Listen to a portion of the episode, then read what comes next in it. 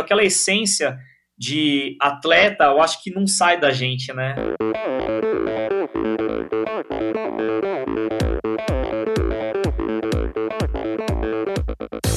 Hi, this is Brett Sutton. Eu sou a Vivi Faveri. Olá, aqui é o Emerson Zerben. Sou o Nicolas Sessler. Aqui quem fala é a Vitória Lopes. Aqui é o Thiago Drius.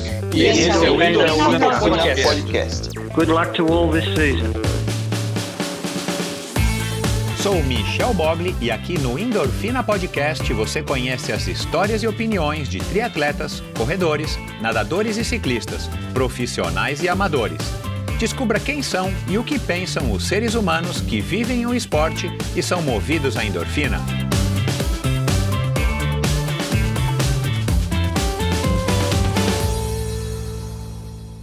Olá, seja bem-vindo a mais um episódio do Endorfina Podcast. Esse e todos os episódios são editados pela produtora Pulsante. Siga Produtora Pulsante no Instagram. Bom, é um prazer estar recebendo aqui você novamente para esse episódio, episódio muito legal. Voltamos aqui a, ao tema aquático, voltamos aqui para dentro da, da água, de preferência as águas geladas, gélidas. E essa conversa aqui hoje com o Thiago Rebolo foi muito legal. A gente gravou esse episódio ainda no finalzinho do ano passado e eu estava aqui ansioso para que ele viesse ao ar. Eu tenho certeza de que vai é, surpreender muita gente positivamente. Um cara muito bacana, um cara super antenado, técnico, é, consciente do, da, da, natação, das travessias e, e, a experiência dele, vocês vão ouvir aqui, a experiência dele é prova disso, um cara aí que tem uma longa vivência na natação, passou pelo triatlon, passou pelo triatlon, na verdade, duas vezes, e a segunda aí mais recente, ele, é, é, ele acabou, é, acabou sendo despertado para essas longas distâncias, e, e, aí uma lesão, ele vai contar aqui, uma lesão acabou é, fazendo com que ele voltasse a se dedicar somente às é, travessias e às ultramaratonas, e aí ele, ele realiza esse grande feito de ter é, concluído no ano passado, em 2021, em setembro, o Canal da Mancha. E, e, foi uma conversa bacana, é, é, é assim, é, é, um tema que eu gosto, não é à toa que eu tenho recebido aqui vários nadadores, muitos que concluíram a travessia do Canal da Mancha, porque a natação é uma modalidade muito legal, mas é uma modalidade muito muito peculiar, né, no sentido de que é o cara ali com a cabeça baixada, seja na piscina, seja na, num lago, num rio, é, num, num mar, é, e, e, quando a água é gelada fica pior ainda, pelo menos a gente tem essa sensação. E aí o cara com seus pensamentos, ele tem que enfrentar aí esses, esses pensamentos e os demônios, sem falar nas correntezas, nas águas vivas, para realizar o seu feito, seja uma travessia de 3, 4, 5 quilômetros, seja uma travessia de, de 30 e poucas horas, ou de 10 horas, ou enfim. E, e aí eu tenho interesse nesse tipo de personalidade, porque eu admiro, admiro bastante essas pessoas. Vários deles já passaram por aqui, então é só você dar uma procuradinha aí no, no final desse episódio. Eu falo um pouco aqui sobre os outros nadadores que passaram já pelo Endorfina, pelo menos os que eu vou lembrar, que já foram muitos. Mas foi uma conversa muito legal. A gente falou sobre casamento, sobre treinos, objetivos, sobre peso, gordura, água gelada, claro. A gente falou aqui sobre preparação psicológica, processos para atingir seus obje objetivos e muito mais. Então, uma conversa aí bem ampla, bem legal com o Thiago Rebolo. É, e é isso. Espero que vocês estejam curtindo o Endorfina. Se você é novo aqui nesse ano de 2022, seja muito bem-vindo. É, saiba ou não se esqueça que você é, me ajuda muito se você clicar no botão agora mesmo de seguir ou de assinar o Endorfina no seu agregador favorito de podcasts, não importa qual é, seja ele. Isso ajuda bastante, não somente a mim, mas também a outras pessoas estarem descobrindo através dos algoritmos o Endorfina Podcast. Aliás, né, esse é o grande objetivo aqui que eu, que eu tenho e, o que eu conto com a, ajuda, a sua ajuda, já que você está aqui sintonizado comigo, é de levar o Endorfina cada vez para mais e mais pessoas, para fazer com que mais e mais pessoas sejam tocadas é, por essas histórias incríveis desses convidados, como o convidado Diogo, o de hoje, o Thiago Rebolo. E não se esqueça, endorfinabr.com. Esse é o site onde você Aí encontra todas as informações, não somente a respeito dos convidados, não somente todos os episódios, mas também a respeito desse projeto. É, lá você também assina a newsletter semanal, lá você pode apoiar financeiramente, fazer uma contribuição, uma humilde contribuição com esse projeto, é, é claro, dentro aí das suas possibilidades, do seu, da profundidade do seu bolso, mas qualquer ajuda é muito bem-vinda. E lá também você é, tem link para acesso a, ao meu Instagram, que é onde eu mantenho maior, maior contato com você, ouvinte. Então, não se esqueça, endorfinabr.com gmail.com. E é isso, vamos lá agora para mais uma conversa fantástica. Afinal de contas, quem é que não gosta de uma boa história, não é? Ele começou a nadar depois de ter sofrido uma reação alérgica à vacina contra meningite quando tinha apenas 4 anos. A perna eventualmente melhorou e ele pegou gosto pela água. Dos 7 aos 17, foi da equipe do medalhista Ricardo Prado e chegou a fazer intercâmbio para nadar nos Estados Unidos. Anos depois, no começo dos anos 2000, quando o triatlon vivia uma espécie de febre por aqui, resolveu experimentar a modalidade. Ironicamente, ao ingressar na Faculdade de Educação Física, acabou afastando-se dos esportes por longos nove anos, para voltar então com 30 novamente ao triatlon. Sua meta era participar de um Ironman, feito que ele realizou no ano seguinte, em 2015, na cidade de Florianópolis. Mais uma vez, porém, um imprevisto fez repensar seus objetivos e o levou naturalmente de volta para a natação desta vez interessado nas travessias e ultramaratonas. Dois anos depois, numa das travessias mais emblemáticas do Brasil, a Leme ao Pontal, ele vence e estabelece a melhor marca com 7 horas, 2 minutos e 34 segundos. A inesperada conquista desperta nele o interesse em desafiar-se através do Canal da Mancha. Começa então uma extensa preparação dentro e fora d'água, até que num domingo, dia 5 de setembro de 2021, ele finalmente realiza o seu sonho e conclui a travessia em 10 horas e 44 minutos. Conosco aqui hoje o criador da Rebolo Assessoria, atual recordista da travessia Leme ao Pontal, o 31º brasileiro a realizar a travessia aquática mais cobiçada do universo, o paulistano Tiago Toshio Rebolo. Seja muito bem-vindo, Tiago. Oi, Michel, muito obrigado. É uma honra estar aqui. Muito obrigado pelo convite. Vai ser um prazer, cara, te conhecer melhor e ouvir aí um pouquinho aí da tua história. Agora, você começou a sonhar com o Canal da Mancha, pelo que eu ouvi, é, ou eu li num outro podcast, eu não me recordo aqui agora, depois que você é, venceu e bateu o recorde da, do Leme ao Pontal em 2017, que você também disse que foi o seu melhor ano em termos de resultado e, e onde você também treinou mais. Tô certo? Isso, isso, correto. 2016 você fez um Ironman e, e não concluiu, foi isso? Foi, devido a uma lesão. Mas 2015, é, você teve uma lesão na, na, na, na bacia com a coluna, né? Um... Isso, em uma, um edema ósseo. Entre o quadril, entre o quadril e a coluna eu tive uma, um edema ósseo. Caraca, hein, meu. Enfim, é... e a gente sabe, cara, no triatlon dá muito problema mesmo ortopédico, né, cara, infelizmente. Mas enfim, aí, mas 2015 você, 2015 você fez o Ironman, você se propôs a fazer o Ironman depois de ter passado um, um tempo sem competir, e você foi lá para Floripa e fez um tempo, pô, que eu julgo super bom. 10 horas e 23, se eu não me engano, não é? Isso, isso mesmo, correto. Legal. Cara, é... dois Ironman, inclusive o segundo Ironman é legal, aquela história que você me contou, né? Que tua mulher, a Andresa, no casamento, é, cortou lá, fez aquela brincadeira de cortar a gravata e vender os pedacinhos, né? E com essa grana, ela te deu a inscrição do Ironman e você não tinha como não ir, né? É, isso, ainda mais no começo mesmo. da vida de casado, né, cara? Ia ser um desperdício de dinheiro. Mas enfim, cara, é, qual que é, na sua opinião, já que você está tantos anos no esporte e você teve passagens pelo triatlon e agora você está nesse mundo que para mim é um universo enorme das ultramaratonas aquáticas e das travessias também e das maratonas, né, nas distâncias olímpicas e tudo mais. Qual que é o segredo para você manter um casamento é, por dois Ironman e um treino é, para o Canal da Mancha, que eu sei que também não foi fácil. Ainda mais um treino com o Igor de Souza, né? Que, aliás, já teve aqui. Qual que é o grande segredo, cara, desse, desse equilíbrio de manter um casamento que eu estou assumindo que o teu casamento com a Andressa esteja saudável, né? Aliás, eu faço votos Está. que esteja. Está sim. É, é, a família tem que estar tá muito na sua vibe, né? Se a esposa não tiver conectado ou quem tem filho, né, a família em si não tiver conectada, é, fica bem bem complicado. Mas a Andresa que fez eu voltar ao esporte, né? É, vale lembrar que quando eu conheci ela, eu não estava mais competindo, né? Eu parei de competir com 19 anos, 19 para 20 anos, e eu conheci a Andresa com 20, 28 anos, né?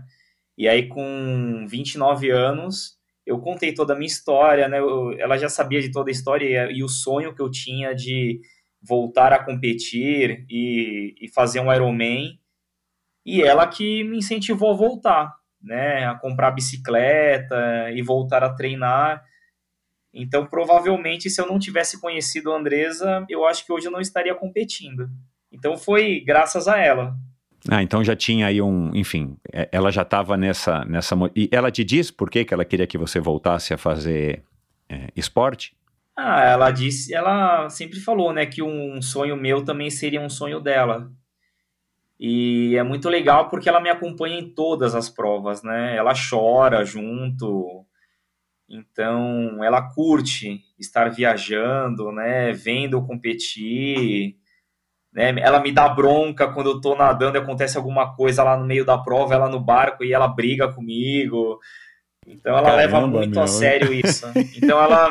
É, eu, eu acho que assim, eu sou um privilegiado, porque não é toda esposa que faz isso com, com o marido. Dizem que o Ironman ou une de vez o casal ou separa, né, para sempre. Cara, é verdade. Olha, é verdade. graças a Deus o, o meu casamento está indo muito bem. Eu espero que continue por muitos anos dessa forma. Você conhece a Bovem? Há mais de uma década, a Bovem gerencia projetos e negocia a entrada de novos clientes no mercado livre de energia. Com uma equipe experiente, a Bovem se compromete com os bons resultados, atuando através de escritórios espalhados pelo Brasil. Descubra as vantagens de ser livre e saiba se a sua empresa também pode ingressar neste mercado. Seja livre, fale com a Bovem. Bovem, energia que inspira. Visite bovem.com.br e siga a Bovem no Instagram no arroba bovem energia. Legal. E claro que a gente faz aqui, né, essa conversa assim num tom jocoso e tal, mas cara, a verdade é que muita gente que eu conheço e gente que eu já que são conhecidos de conhecidos e tal, e a gente sabe que tem casamentos, às vezes a mulher, né, é, aí é o contrário, né, porque já faz algum tempo que a mulherada também aderiu firme e forte ao, ao triatlon e ao Ironman, e às vezes o marido não, né, então a gente Sim. vê mesmo que acontecem, pelo menos, é, desavenças e conflitos dentro do casamento muito motivados por essa questão, principalmente do triatlon, que que envolve esse estilo de vida, e eu acredito que seja por conta da quantidade de horas que você vai ter que despender para treinar as três modalidades, por mais que você seja amador, né? E aí aquelas as diferentes rotinas, né? Porque a natação normalmente é, é, na hora do almoço, mas ela pode ser à noite também, mas eventualmente ela pode ser de manhã. A bike às vezes acontece na hora do almoço, ou no meio da manhã, no final de semana, ou dura o sábado a manhã inteira, enfim. E a corrida é aquela coisa que a gente já sabe pode ser praticada em qualquer lugar, em qualquer horário, inclusive na lua de mel, inclusive nas férias com a família. E isso a gente sabe que acaba dando, é, enfim, conflitos e requerem. Eu pergunto isso para alguns amigos meus e alguns convidados aqui do Endorfina, como eu perguntei para você, porque a gente sabe que o triatlo não é, não é, não é fácil. E eu imagino, e eu quero agora entender um pouquinho mais, já conversei com o Igor e com a própria Mariana Chevalier e tudo mais é, sobre os treinamentos, né? O Samir Barel, que eu descobri que é teu amigo, eu não sabia que vocês se conheciam, mas é, eu quero também abordar um pouquinho como é que foi essa tua preparação, que foi uma preparação mais, talvez mais complexa do que para as outras pessoas em outros momentos, por causa do ano passado, que foi um ano né, de, de pandemia quase que total, né? Ah, pelo menos o começo do ano foi um ano, foi, foi tenso, o primeiro semestre foi mais tenso do que o, o resto do ano, mas enfim. É, agora uma outra curiosidade, cara, você, eu, eu, eu, dei uma olhada ontem no teu Instagram, até o primeiro post. Você era na porta de um, não lembro que tipo de comércio que era, em 2014, mas acho que já era você é, já se preparando aí para alguma prova, enfim. É, ah. Mas, cara, você faz muito post falando, né? Aliás, os teus posts assim, talvez os mais recentes, são legais porque você está fazendo aquela coisa de se comunicar, de passar dicas e tudo mais. Isso. E uma das coisas que me chamou a atenção foi que você engordou 15 quilos, foi isso, pro, pro canal da Mancha? É, na verdade foram 18, né? Porque 15 foi até eu sair daqui do Brasil. Aí lá na, na Europa, na Suíça e na Inglaterra engordei mais Caraca, 3,5 kg e meio aí. Então foram 18 quilos, Nossa. 18 quilos e meio. Bom, e, e cara, a gente olha as tuas fotos é, não não competi, não não se preparando para o canal da Mancha, você é um cara super forte, né? Sim. Que, que, que, tem um, que tem um físico assim, avantajado, né, cara? E, e você faz várias fotos assim. Eu vi que você é, é apoiado pela Probiótica, né? Que, aliás, é, é um grande parceiro aqui do Endorfina. Mas você já, você já consumiu produtos aí que parece que tem um patrocinador que vende produtos, é, suplementos, né? Isso. E, cara, deu pra perceber que você é um cara forte. Aí eu fiquei com a, a seguinte curiosidade. Quanto que você faz de supino, cara, quando você tá treinando mesmo assim? Olha, nesse período que eu fiquei sem competir, nesses 10 anos que eu fiquei é, fora do esporte, né? Eu fiquei fazendo só musculação tal, para ficar fortão para ir pra balada, né? Nessa época eu pegava mais que 50, Ah, por isso. eu pegava mais que 50 de cada lado, né? 50, 55 de cada lado, mas hoje eu pego bem menos. E assim, eu não, eu não, eu não tenho um físico muito forte. O que acontece é que eu, tenho pouca gordura, né? Então, na verdade, os músculos acabam se, se des- destacando um pouco mais, né?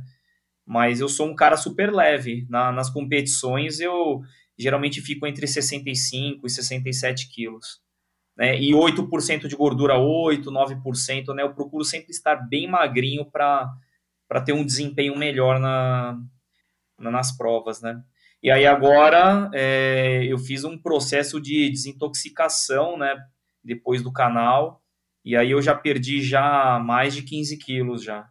Né? Eu ainda não cheguei no ponto que eu preciso. Né? Eu tô com 12,8 de gordura. Né? O... Agora eu confesso que eu tô passando fome, viu? Isso que você falou aí do, do peso, cara, é, é um assunto que né, me chamou a atenção no, no Instagram e, e- e bem legal.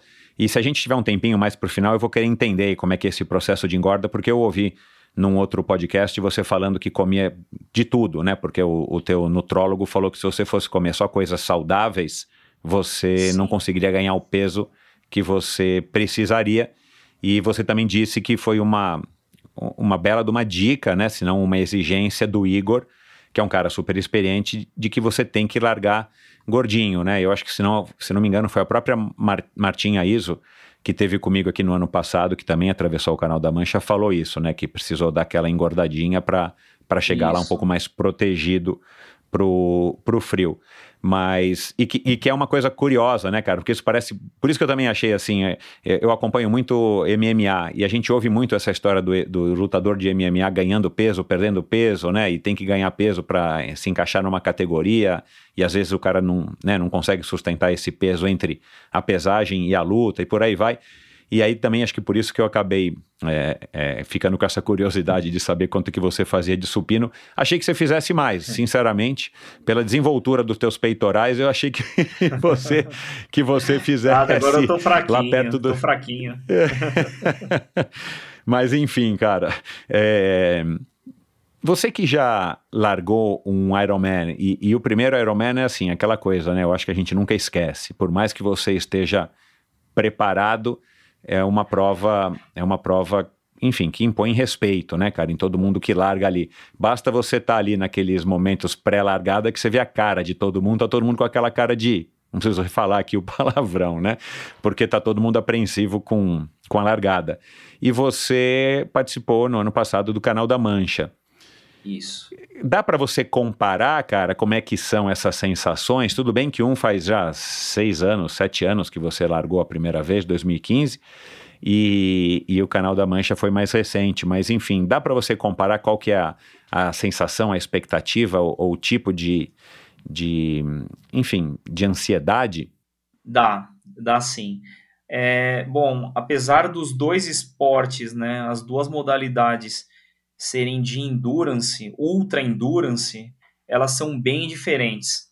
É, outro dia o Igor de Souza estava falando comigo e ele falou que assim, é, canal da Mancha é, não, é atleta, não é esporte para amadores, é para profissionais. E aí depois eu, eu entendi o que ele quis dizer. Não adianta você pegar um atleta olímpico e colocar lá para fazer o canal da mancha se ele não tiver preparado mentalmente, ganhar peso e tudo. É, no Ironman, o Ironman você tem 17 horas para fazer a prova. Se você cansar, você vai andar. E você vai andar a maratona inteira. E você vai chegar dentro das 17 horas. Agora, o canal da mancha, se você entrar em hipotermia, já era. Você abandona. Tanto que a chance de você abandonar um canal da mancha, estati estatisticamente falando, é muito maior que um Ironman. Cerca de 10% dos atletas que fazem o canal da mancha terminam, né, ou conseguem terminar. E o Ironman é uma porcentagem muito maior, né, justamente porque o tempo de prova é muito grande. Então, apesar dos treinos serem muito duros para ambos, né, muitas horas de treino, eu acredito que mentalmente falando o canal da mancha é mais difícil. Mesmo porque tem todo o processo de você engordar. Eu fiquei por muito tempo, assim, meses, mal, com sono à tarde, porque o metabolismo muda, os hormônios mudam, né? E, e a parte de treinar em água gelada também, eu treinei em águas a 12 graus, 11 graus, foi realmente muito duro, assim, sabe? Foi muito é, exigiu uma parte mental, eu acredito que muito maior que a que eu tive quando eu treinei pro, pro Ironman. Eu acho que é isso. Acho que mentalmente falando, o, o, o canal da Mancha é mais difícil. Eu não sei, eu fui fazer uma pesquisa também para conversar, não sei se foi com, com a Derbal, não sei se foi nem com a Mariana, que tem, acho que tem até um site, um, não lembro onde que eu achei isso, preciso resgatar, que faz uma comparação entre o Everest e o Canal da Mancha, né? E pelas estatísticas de taxa de sucesso, o Canal da Mancha é mais é menos provável que você consiga concluir. E, né, eu já gravei agora com a nossa brasileira latino-americana negra, a primeira latino-americana negra que escalou o Everest, Areta, que escalou no ano passado em meio à pandemia e aliás um episódio espetacular, até recomendo você ouvir. E, e cara, ela teve 1.500 problemas né, no, no Everest que ela não poderia imaginar, e não foram problemas que ela poderia ter resolvido aqui, na, no nível da terra, treinando, no nível do mar, treinando, é, enfim, com o melhor treinador do mundo ou com as melhores ferramentas ela teve, é, acho que um princípio de glaucoma, eu não me recordo aqui agora, ela teve vários problemas, queimadura de córnea, de retina, cara, foi, foi tenso, mas ela conseguiu e, e escalou e voltou e não teve nenhum outro, nenhuma sequela disso tudo. Mas enfim, é, por que, que eu tô falando isso? Porque, cara, a gente acha que escalar o Everest, quem acompanha um pouquinho, e a gente vê aquelas cenas, aquelas imagens e tal, tem filmes, né? A gente, a gente fala, meu, aquilo é uma loucura, né? Sem respirar, sem oxigênio, meu, num ambiente frio de congelar, você tendo que subir uma rampa, dando um passo de cada vez, assim, é, um passo, respira, espera um pouco, dá um passo. E, claro, o canal da Mancha é frio, mas acho que a gente não consegue, nós, meros mortais, entender o quão frio que é e quanto que as correntezas atrapalham, tirando, claro, a distância que eu já percebi pelos malucos que eu conversei aqui que não é o obstáculo mais difícil. O problema são as correntezas e a água fria, né? Você acha Isso. que com o treinamento que você fez com o Igor, as natações, os treinos que você fez aí na piscina da tua casa, que eu, que eu ouvi também, que, que você pegou águas frias aí perto do mês de, de julho do inverno do ano passado, eles te prepararam para enfrentar a água fria do canal ou quando você chegou lá, você falou, cara, não sabia que era tão não, frio? É, com certeza aqui no prédio me ajudou muito. E essa pandemia, na verdade, me ajudou a, a enfrentar mais aqui a água gelada do meu prédio, porque eu estava acostumado a nadar numa academia que a água é 29, 30 graus. E quando veio a pandemia e a academia fechou, obrigatoriamente eu tive que fazer todos os treinos na água gelada. E a água gelada daqui é mais gelada que a do canal. É, eu nadei assim, a média aqui ficava 14, 15 graus, lá eu nadei a 17. E teve dias aqui que eu nadei abaixo de 10 graus. Teve dois dias que eu nadei a 9 graus aqui na piscina. Eu tive que, inclusive, colocar outra roupa de borracha por cima porque estava extremamente frio. Quando eu cheguei lá, 17 graus, foi tranquilo. Eu ainda passei aquela pasta é, branca, né, no corpo. Branca. É, e aí, assim, não tive problema algum com a água lá, foi tranquilo. A água não foi o, menor problema. O maior problema, eu acredito que tenha sido as ondulações e a correnteza no, no final. Foi, eu peguei um- uma semana bem ruim. As ondulações porque te deixaram enjoado? O mar estava muito batido, né? Então aquele sobe e desce, você não conseguia sair do lugar, né? Metade da prova é, teve muita ondulação, né? A outra metade alisou, só que quando chegou lá perto da França, aí a gente pegou aquela correnteza toda que eu demorei 45 minutos, né, para fazer 500 metros para chegar lá nas pedras. Então não, com certeza não foi a água gelada, né? A 17 graus é gelado é, mas como eu enfrentei águas mais frias aqui no Brasil, né, aqui em casa principalmente, então não tive problema algum. O treinamento do Igor, você acha, até pela tua experiência como treinador, né? Para quem, enfim, para quem não, não prestou atenção aí no início, o, o Tiago tem uma assessoria esportiva e é também formado em educação física, com especialização também em, em triatlon, né? Se não me Isso. engano. É, a, a, a tua vivência com o Igor aí, foram quanto? Seis meses, quatro meses de, de preparação específica já com o Igor dentro do projeto? É, na verdade, eu contratei ele em, em 2019, falei com ele E 20? para ver se ele Ah, poderia me acompanhar, né? Só que eu contratei o, o Glauco Rangel para me dar os treinos. O Igor, ele me deu o suporte lá. Uhum. Então eu contratei ele lá para me levar. Ele me deu os treinos é, durante o mês que eu fiquei lá. Aí eu não, não peguei nenhuma planilha do, do Glauco, foi o Igor que me, me deu os treinos. Ah, tá. e, e lá ele me acompanhou no, no barco também. Ah, então, cara, eu entendi errado. Quando o, quando o Igor, né, quando eu gravei com o Igor, ele estava prestes daí com você e tudo mais, eu entendi que ele também estava te passando os treinos como ele fez, por exemplo, com a Martinha. Ah, então você não chegou a fazer às 12 horas à noite lá, aquela coisa que ele, que Não, ele tem como um fiz, rito de fiz. Passagem? alguns, alguns treinos, alguns treinos chave eu fiz. Então eu treinei de madrugada na Billings com ele, e teve um outro treino lá que eu também fui, mas aí foram poucos treinos e foram específicos. E é Entendi. lógico, como eu treino, como eu treino lá no Riacho e ele também dá treino para assessoria dele, a gente sempre se encontrava e ele dava dicas, ó, meu, engorda mais, ó, você tá nadando fraco, porque ele Uhum. via eu nadar, né? Mas ele entendi. não era o que estava me, me monitorando, né, me passando os treinos. Ah, e, e então me diz uma coisa, cara, como é que são os treinos do, do Glauco? Eu preciso convidá-lo para vir aqui. Como é que são os treinos dele? Uma- é um esquema um pouco mais rigoroso, assim, mais, mais durão, no padrão do, do Igor, no padrão do Ricardo Prado, É, ou ele pega mais leve? Não, não. O- os treinos do, do Glauco, assim, eu falo que são treinos bem chatos. Chatos no sentido de. São treinos maçantes, são treinos longos. É, a parte principal do treino dá mais de duas horas, sabe? É, eu fiz um, um- Eu nunca treinei tanto na minha vida quanto eu treinei é, nesse último ano, né? No ano passado. É, os volumes de treino foram muito altos. Por seis meses eu nadei com volumes de 70 a 100 quilômetros semanais. né? Então eu nadava assim, o treino curto para mim era 10 mil, 10, 11 mil. Aí eu fazia, por exemplo, um longo de 20 na quarta, aí na sexta tinha outro longo de 20. Então assim, foi bem, bem duro, bem duro mesmo.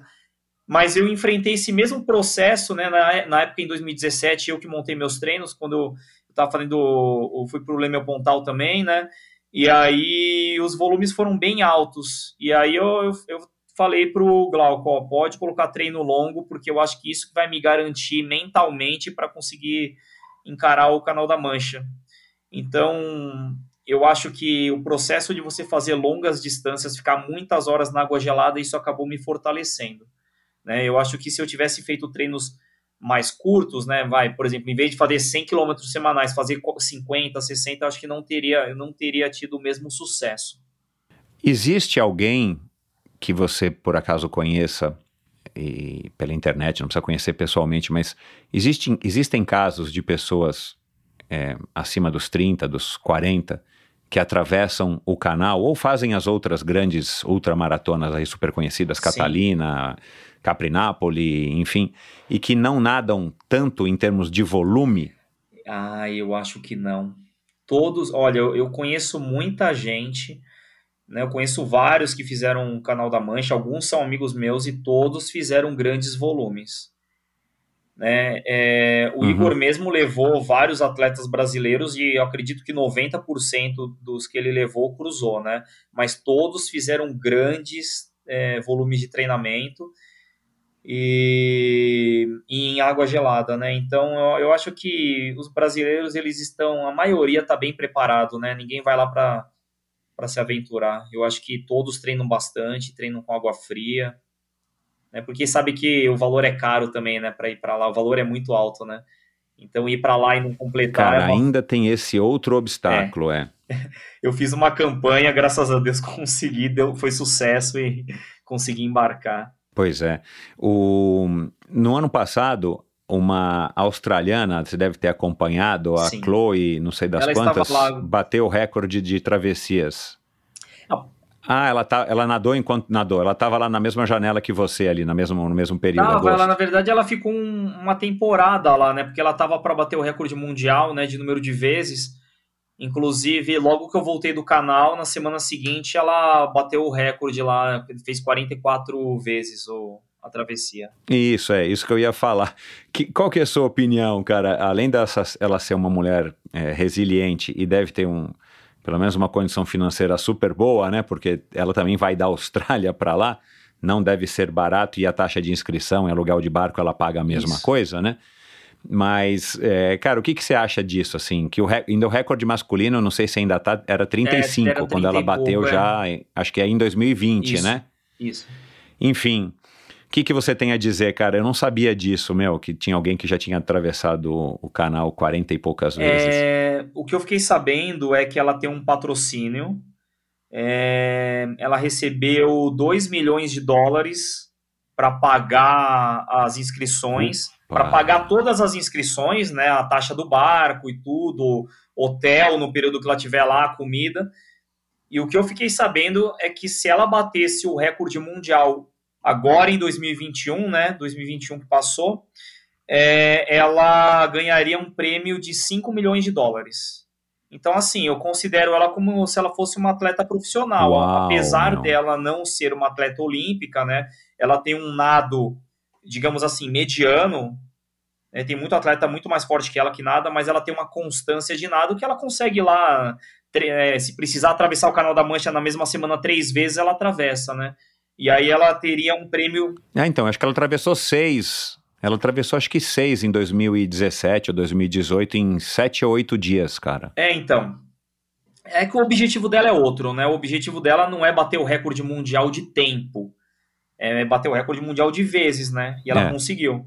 E para um prêmio de 5 milhões de dólares, eu também faria a mesma coisa. Com certeza. Pô, cara, eu vou te falar, acho que até eu, viu, cara?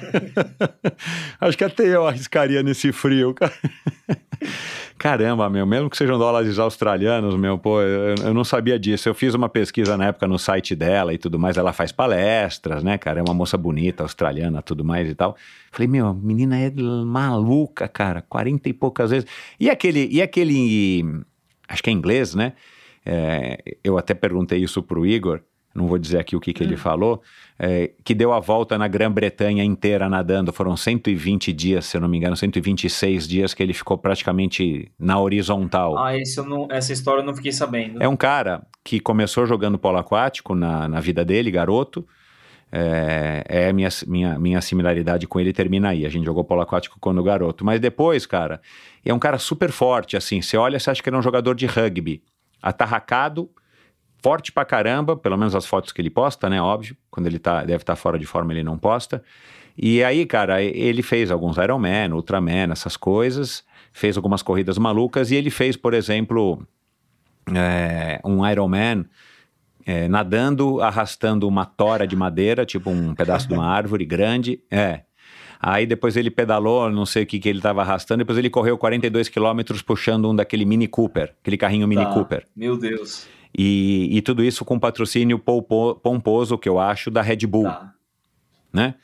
É, mas mesmo com o dinheiro do mundo, o cara, com todo o dinheiro do mundo, o cara precisa ser né, bem ousado para fazer uma coisa dessa. E aí ele resolveu, com o apoio da Red Bull, Ele deu a volta na ilha da Grã-Bretanha inteira, né? E lá na parte do norte, a água, claro, é muito mais fria e são águas muito revoltas. E ele demorou 126 dias e a regra era, ele, ele podia atracar o barquinho que é do lado dele, mas ele, ele não podia ficar em pé na terra, né?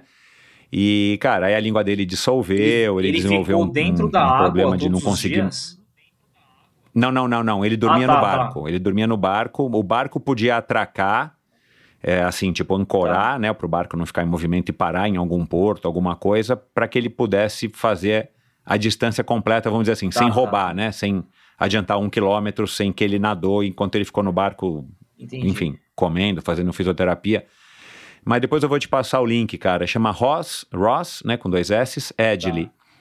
E ele fez 126 dias, cara. E quando ele Meu voltou, a- parou, acabou o desafio, é. Ele não conseguia andar, porque ele ficou 126 dias sem pisar no chão, né? Ele, a língua dele derreteu por causa do sal. Ele teve vários problemas depois, que depois ele superou. E ele escreveu um livro. Aí depois ele ainda ganha dinheiro vendendo livro e contando essas histórias. Mas o Igor, eu perguntei pro Igor, já que você não conhece, eu perguntei pro Igor, né? Falei, Igor, o que, que você acha? Ele falou, ah, cara, isso aí qualquer um faz. Coisas do Igor, né? Não, isso aí qualquer um faz, porque ele tem uma cabeça e tem grana. Ele teve grana para fazer isso, mas é, é um desafio que o cara só precisa ter grana e, claro, um pouquinho de condicionamento físico, segundo o Igor, para fazer isso. E o cara, assim, tipo, depois de cinco dias já estava fazendo flexão, barra, né? O ombro do cara não ficou lesionado e foi o que eu te perguntei quando a gente falou logo depois do canal, né? Eu falei, cara, já tá levantando a camisa aí para poder levantar os braços para poder vestir a camisa ou ainda tá de sunga, Não, eu cara? vou, eu vou É porque não consegue mexer Eu os vou braços. falar que a parte física eu recuperei rapidinho. Quando eu cheguei no Brasil eu já estava bem. Eu saí de férias 15 dias, férias dos treinos, mas eu continuei trabalhando, né? Logo no primeiro dia que eu voltei, já no dia seguinte já fui trabalhar. Mas o que eu fiquei abalado não foi o físico, foi o, a parte mental. Eu ainda estou abalado psicologicamente, né? Estou trabalhando isso porque foi um período, fiquei mais de um ano treinando é, muito pesado, né? Desgaste, muitas horas na água gelada, engorda pra caramba, ainda conciliar com o trabalho e a campanha do, do Canal da Mancha. Então, mentalmente, isso aí foi uma carga muito grande. É, eu ainda estou nesse processo né, de recuperação, né? Eu logo mais aí eu vou fazer E ainda a pandemia, né? isso. E ainda a pandemia, É. né, Thiago? E aí agora eu tô inscrito para fazer a- os 45 quilômetros da Ilha do Mel, lá o desafio Pôr do Sol. E aí logo mais eu vou ter que subir o volume tudo de novo, né? Mas eu ainda tô trabalhando minha cabeça aí para me, me reorganizar, sabe, mentalmente. Olha, cara, eu não, eu não fazia ideia. Legal você falar isso, porque, cara, é, eu imagino, eu só posso imaginar, cara, o peso que isso é em termos. E se você é um cara sério como você é e um cara comprometido, né? Um cara que, que não entra no negócio, ainda mais gastando, investindo, né? Tanto dinheiro, você tem que levar a sério, Tem. né? E, e, cara, deve ser realmente muito, muito maçante. Mas bacana, cara. É, agora, você acha que né, você treinou com o Ricardo Prado, fiz umas contas aqui, foi dos 7 aos 17 anos, mais ou menos, Isso. né? Cara, que se você for pensar ne- nessa faixa etária, e eu já tive filha que passou por essa faixa etária, né? Porque às vezes a gente não tem a própria percepção do jeito que é, mas, cara, são, é uma fase que pega muitas mudanças na vida da gente, e do menino também, da menina, do menino, enfim. E você treinou durante esses 10 anos com o Sim. Ricardo, quando você era um nadador, é, enfim, de piscina, nadador de competição, né? Não tem nadador que não seja de competição, é, quando treina com o Ricardo Prado. É, e você disse que ele era um cara bruto, grosso e tudo mais, né? Que, que, que, que é o estilo dele. Você acha que parece que disse também que ele até já melhorou um pouco mais com o passar dos anos. Mas enfim, você acha que isso, cara, te ajudou positivamente, não só para chegar agora aqui no canal da Mancha e ter tido uma disciplina de praticamente um ano, é, pensando num único objetivo e um objetivo bem audacioso, é, mas toda a tua outra história, toda a tua história pregressa com o esporte, o triatlon, é, e mesmo depois dos anos de, de, de piscina que você teve durante esses 10 anos com o Ricardo, você acha que é um jeito que, que forja realmente, que separa o joio do trigo entre as pessoas que não aguentam e fraquejam e eventualmente até Isso. desistem, ou as pessoas que, que se sobressaem e, e, e, e vencem, não necessariamente na piscina, não necessariamente no tempo, mas digo que vencem assim, cara, eu aguentei, como se fosse um, um tropa de elite ali, né? Aquela coisa, você pede para sair e você não sai. Olha, é, eu sou muito o estilo do Ricardo, sabe? O estilo do Ricardo, o estilo do Igor é, é, são bem parecidos, é, que é o mesmo tipo de, de, é, de regime que seria do Bernardinho, do Felipão, né? E eu gosto disso, eu acho que é, esse formato de você ter essa disciplina de acordo com a braveza deles, né? Você ter adquirido isso ao longo dos anos, isso para minha vida foi fundamental. Eu trago isso aí para o trabalho, eu trago isso para o meu dia a dia. Então eu, eu prefiro que, que os treinadores eles sejam durões mesmo, sabe? Eu prefiro isso. Eu acho que se você for ver aí os grandes treinadores que se sobressaíram, a maioria é nesse estilo aí do, do Ricardo Prado, né? Então, eu acho que isso aí para minha vida, até para o processo agora do Canal da Mancha, é, total, valeu a pena, né? Tudo isso que eu aprendi lá atrás, eu trouxe, eu trago até hoje. E você aplica isso em você mesmo também, né? Você não precisa obrigatoriamente ter alguém sim, mandando sim. você pagar lá 10 de 100, 100 de 100, ou sei lá, você falou que fez 14 ou 15 de, de 400, sei lá o que você falou, meu Deus do céu, meu.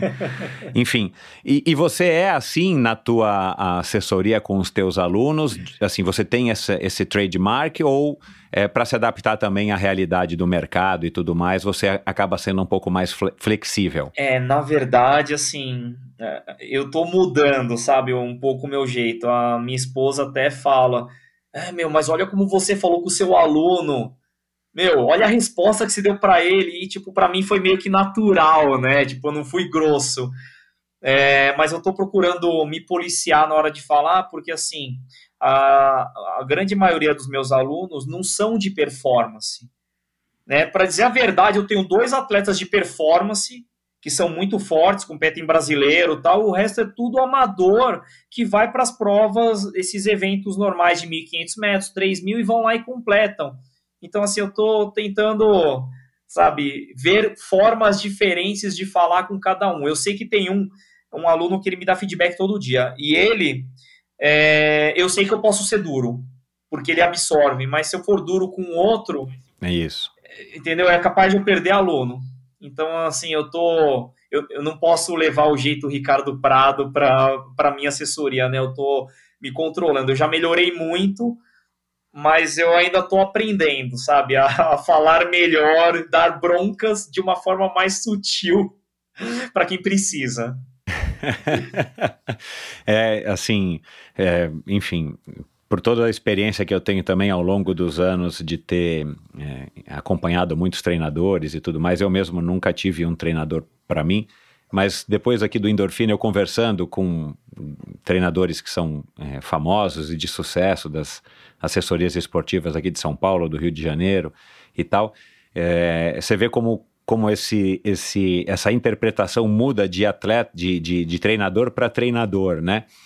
E por isso que eu fiz essa pergunta para você. E eu achei que você tivesse treinado com o Igor e tal. Falei, cara, vai ver que esse é o jeito dele e é o jeito que ele gosta de, de ser, gostou ou aprendeu, né, a ser tratado e que funcionou.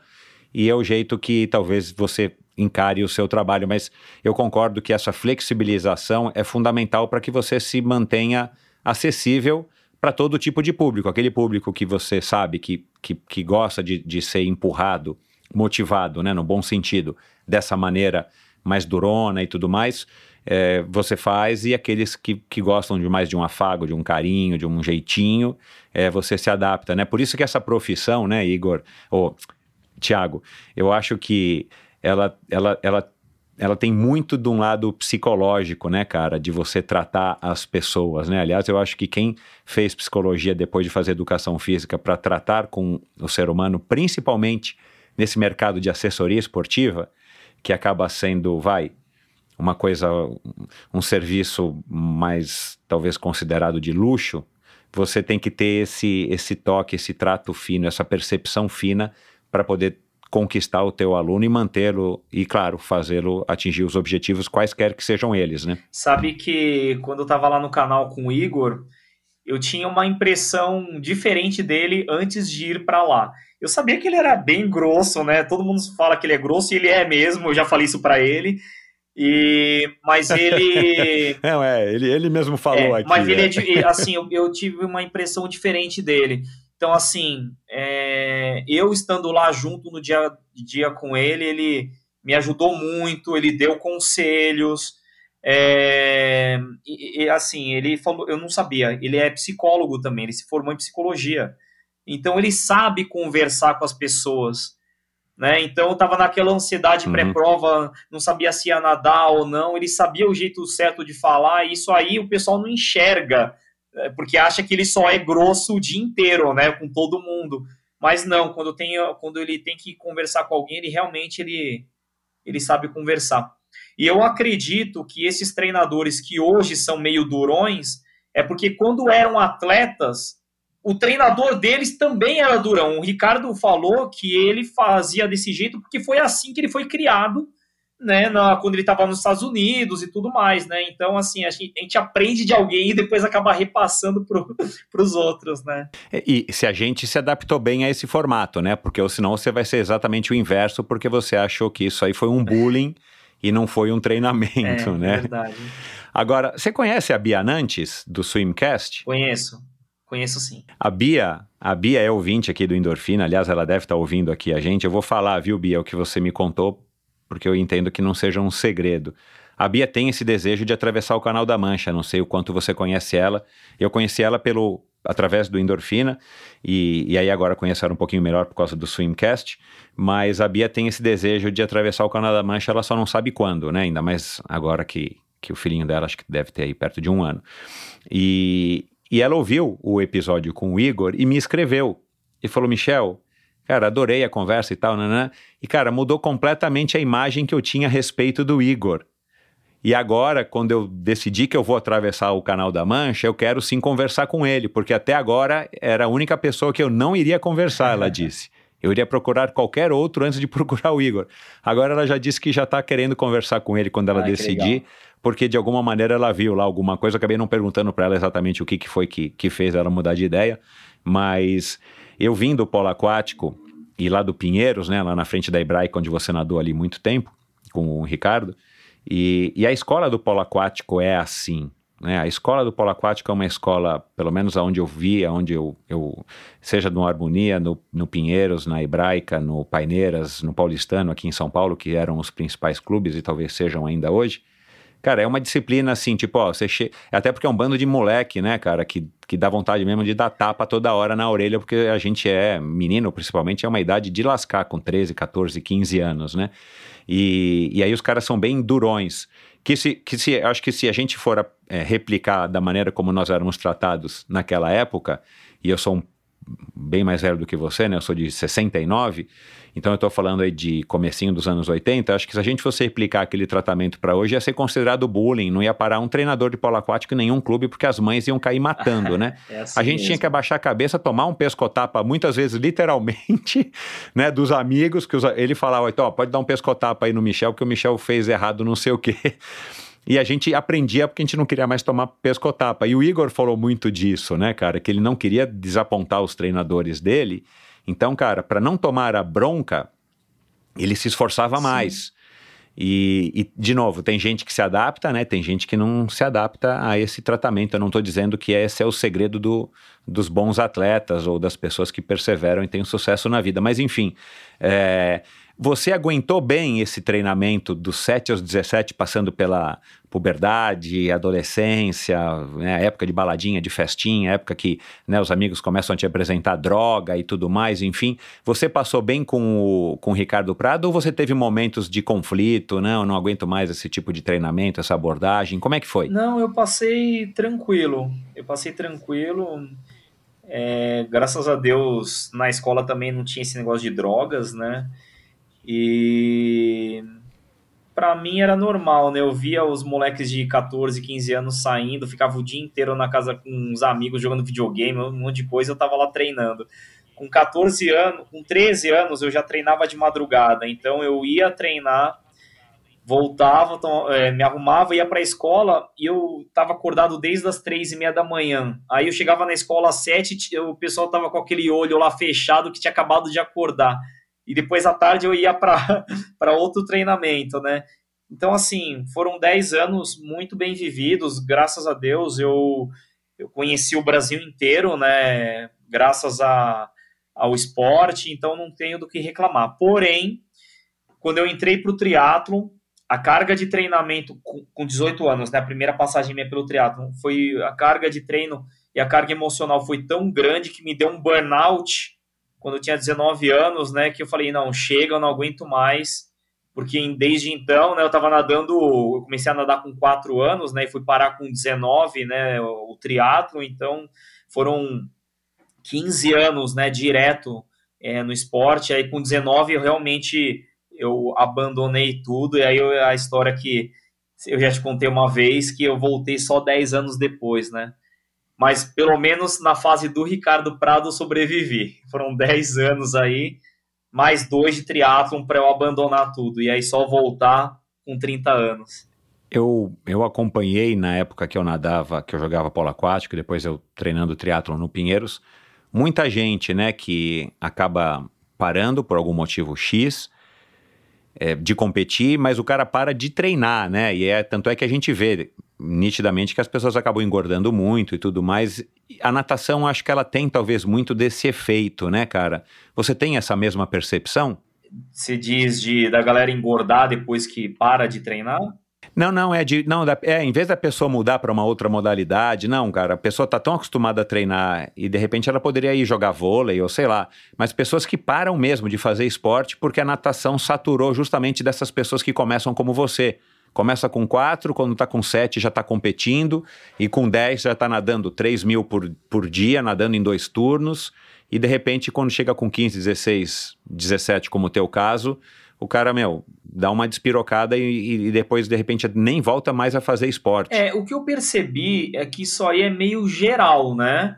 É, eu vejo pelos meus amigos que competem em maratona aquática, muitos de, a maioria parou com 18, 19 anos, foi curtir a vida, terminou a faculdade, começou a trabalhar, uhum. ganhar dinheiro, e aí com 30 anos voltou a competir, voltou a competir sério, igual competia quando tinha 18 anos, 15 anos.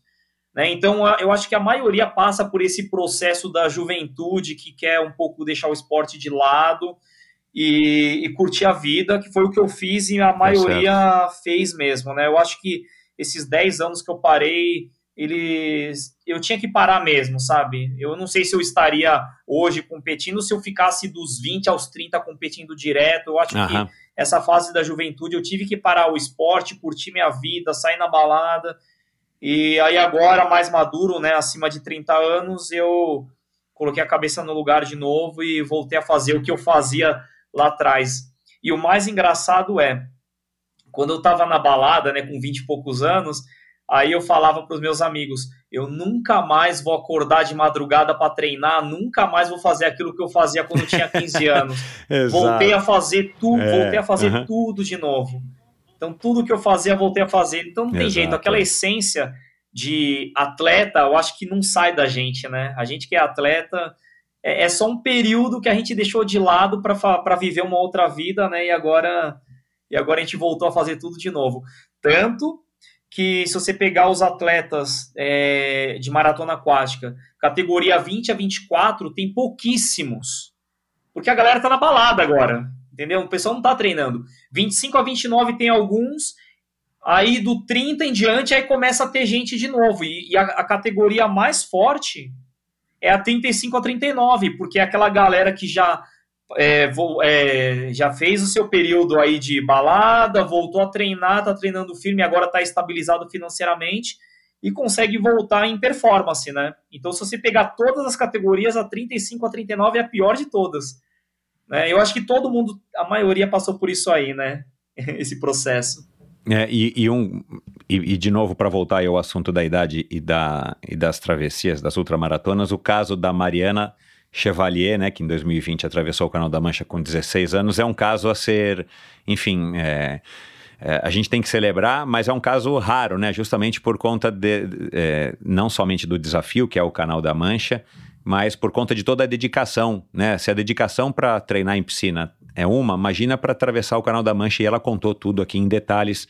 Você acha que é, com pessoas mais jovens atravessando o canal da Mancha, acho que se não me engano o recorde acho que são 13 anos, e vamos dizer assim, cada vez mais brasileiros atravessando o Canal da Mancha, você acha que podem surgir novas pessoas interessadas em atravessar o canal com menos idade, talvez não 16, mas com 18, com 20, enfim, que talvez saíram da piscina logo.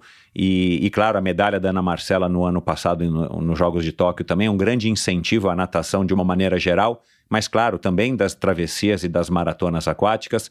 Como é que você faz essa leitura do mercado, é, que eu, eu acredito né, que nós estejamos hoje, 2022, 2021, vivendo o melhor ano também das travessias, das maratonas aquáticas aqui no Brasil? É, eu acho que o número de praticantes está aumentando muito, independente da Mariana ter feito ou não. É, nesses últimos anos tem crescido muito o número de competições, né, de eventos de maratona aquática, porque a maratona aquática é muito mais democrática que uma competição de piscina, né? É, qualquer pessoa vai para a maratona aquática, de 12 anos a 80. Então, Exato. tem crescido mesmo. É, eu, como treinador, eu não indico, eu, eu falo para pessoas mais novas fazerem provas mais curtas, né? Eu acho que tudo tem seu tempo. Né? A Mariana foi uma exceção, achei sensacional. É, mas eu, como treinador, eu falaria para um, menino de 15, 16 anos: dispute o Campeonato Brasileiro bem feito. Tente classificar para o Sul-Americano. São é, eventos que têm a ver com a idade. Né? Então, tem o Sul-Americano juvenil, brasileiro juvenil. E aí, mais para frente, depois que você explorou tudo, vai para o Canal da Mancha.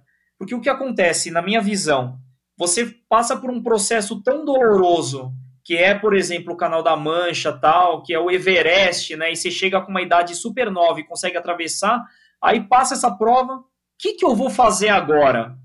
Entendeu? Então, assim, eu acho que a frustração vem um pouco antes também, porque você atinge o ápice muito cedo. É, então, eu, eu acredito que você mais maduro, você vai ter uma cabeça melhor para fazer essas provas mais longas, né? E eu acho que os meninos mais novos têm que competir a, as provas com, com os moleques da idade que ele, deles, né? Eu acho que tudo tem seu tempo. Na minha visão, né? Cada um, cada treinador tem a sua cabeça, mas uhum. a minha visão é essa. Uhum. Não, e, e, e, e eu perguntei isso por quê? Porque a gente viveu um boom do triatlon a partir do ano 2000 aqui no Brasil, justamente por conta da chegada do Ironman lá em Florianópolis. Sim. E talvez, muito provavelmente, foi por isso que você resolveu fazer o Ironman lá, em 2015. E eu que venho né, de uma geração anterior e que a gente quase não tinha provas aqui no, no, no Brasil de distâncias maiores do que o triatlon olímpico. Quando eu comecei já estava acabando o Ironman, deve ter tido um ou dois Ironman que era no Rio de Janeiro e tudo mais. E depois a gente tinha aqui o, o meio Ironman, que hoje é considerado o Ironman 70.3, que perdurou, mas era uma prova só por ano, não tinha outras provas, inclusive organizada pelo próprio Djan ah. Madruga, né? Um nosso grande nadador e triatleta que também já teve aqui no Endorfina. E, e aí depois do ano 2000, cara, o, o movimento do Ironman no Brasil cresceu tanto por conta da capacidade e, e competência da, do Carlinhos Galvão de organizar provas de altíssimo nível, que as pessoas. E, e, o, e o triatlon, de uma maneira geral, ficou popular no mundo, e isso resvalou também no Brasil. Cara, as pessoas começam no triatlon já falando assim, cara, eu quero fazer um Ironman. E o cara não passa por todos esses processos. Porque o cara já entra no triatlon com 30 anos, com 35 anos, já está estabelecido financeiramente, eventualmente já tem uma família, que é dessa família que ele eventualmente acaba se divorciando. Enfim. É, é, mas, cara, é, e aí algumas pessoas que eu converso aqui defendem muito isso, cara. Pô, a pessoa tem que ir esticando as marchas em cada uma das fases para curtir o processo, porque além de ser mais gostoso, você ganha um pouco mais de longevidade e base não só é, fisiológica, emocional, é, né, também, física, mas emocional também, né, para poder encarar uma prova dessa. E segundo a opinião das pessoas que já passaram por aqui de uma maneira geral, você aproveita muito Sim. mais né?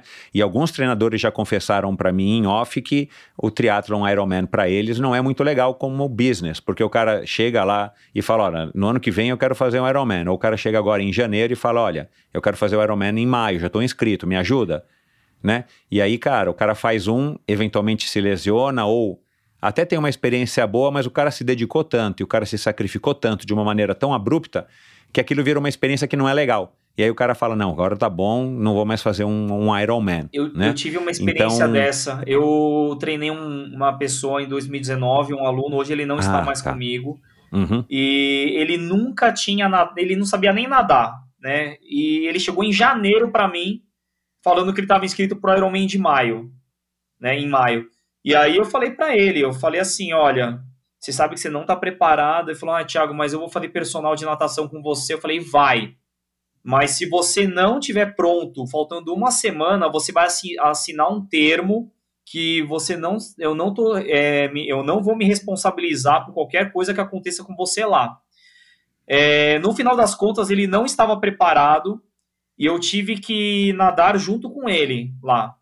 Depois ele me agradeceu e falou: Ó, Thiago, se você não tivesse Caramba, nadado comigo, meu. eu fui atleta anjo, né? Eu nadei junto com ele lado a lado lá. Falou: se você não tivesse nadado, eu não ia terminar essa prova. E ele nunca tinha feito uma corrida maior que 10, 15 quilômetros e nem um pedal acima de 60 quilômetros. E já ia fazer o Ironman quatro meses depois. Caraca, meu. Foi muito duro. Mas, ele, mas, ele, mas você, você conseguiu fazer ele correr um pouco mais e pedalar um pouco mais longo. Sim, consegui, consegui, mas a natação ele não estava pronto, ele não tinha condições de fazer 3.800 metros sozinho, entendeu? É, tanto que teve uma prova duas semanas antes, é uma prova de natação na distância de 3.800 metros, era duas voltas de 1.900, eu participei dessa prova também. Quando eu terminei a segunda volta, a minha esposa falou, ó, seu aluno tá aí, ele tinha parado na primeira. Falei, o que, que você tá fazendo aqui? Ah, meu, tô com medo. Eu falei, cara, você vai fazer o Ironman daqui duas semanas, pode entrar de novo. Aí eu entrei e nadei mais 1.900 metros com ele lá. E, e aí ele parou. Eu acho que foi tão estressante tudo isso. Hoje ele não tá. Eu acho que ele, ele parou comigo, né? Mas ele, eu acho que ele nem tá no triatlon mais. Isso aí foi uma aposta entre amigos. Olha Ele lá. falou: é. Ah, eu já fiz, eu não fiz, ah, vou fazer. O cara pegou e se inscreveu. Entendeu? Então, quer dizer, até, até Ah, onde loucura, vai, ó. é, na loucura. Eu falei isso pra ele, eu falei, cara, mas que aposta, cara, que que é isso, meu? Entendeu? É, Thiago, eu sei e tal. E aí, enfim, foi desse jeito, né? Então, é, a gente acha que às vezes é só moleque que quer fazer prova grande, adulto, depois de casado com filho, quer fazer a mesma coisa, cara. Entendeu? Eu falo até hoje, se eu encontrar ele de novo, eu falo a mesma coisa pra ele. Eu falo, ó, meu, você não tem condições, cara. O que, que você fez lá atrás? Caramba, meu. Você acha que isso não, não, não, não, não pode acontecer, pelo menos né, na nossa opinião hoje, na sua opinião hoje, não pode acontecer é, no canal da Mancha alguma coisa nesse sentido de pessoas que têm condição financeira, né? Enfim, já vem de famílias talvez que consigam bancar e chegar então um moleque de como a Mariana, né? Só que a Mariana tem outra história que ela, ela já vem de uma base, mas chegar aí e começar a querer baixar a média dos nadadores que conseguem concluir o canal, É, então, é, pode ser que aconteça, mas eu acho que não vai ser tão fácil quanto o Ironman, porque o Ironman qualquer um se inscreve. O canal da Mancha não. O canal da Mancha é, É, uma, tem é uma fila de espera de dois anos, entendeu? É, geralmente aí tem que estar uma assinatura do, do treinador, é, tem que ter uma comprovação que a, que a pessoa já fez algumas provas de ultramaratona. Então, assim, tem várias barreiras para você conseguir fazer. Então, eu acho que para o canal é, não vai aparecer tanta, tantas pessoas despreparadas quanto no Ironman. Entendeu? Por causa das barreiras mesmo que tem aí na, na inscrição, a burocracia. É, não, e se a pessoa quer essa, essa, essa recompensa imediata de ter o, o título, né, ou de ser um Ironman, ou de, de ter uma tatuagem como a sua de atravessei o canal da Mancha, o cara talvez não esteja disposto a esperar os dois Sim. anos, né?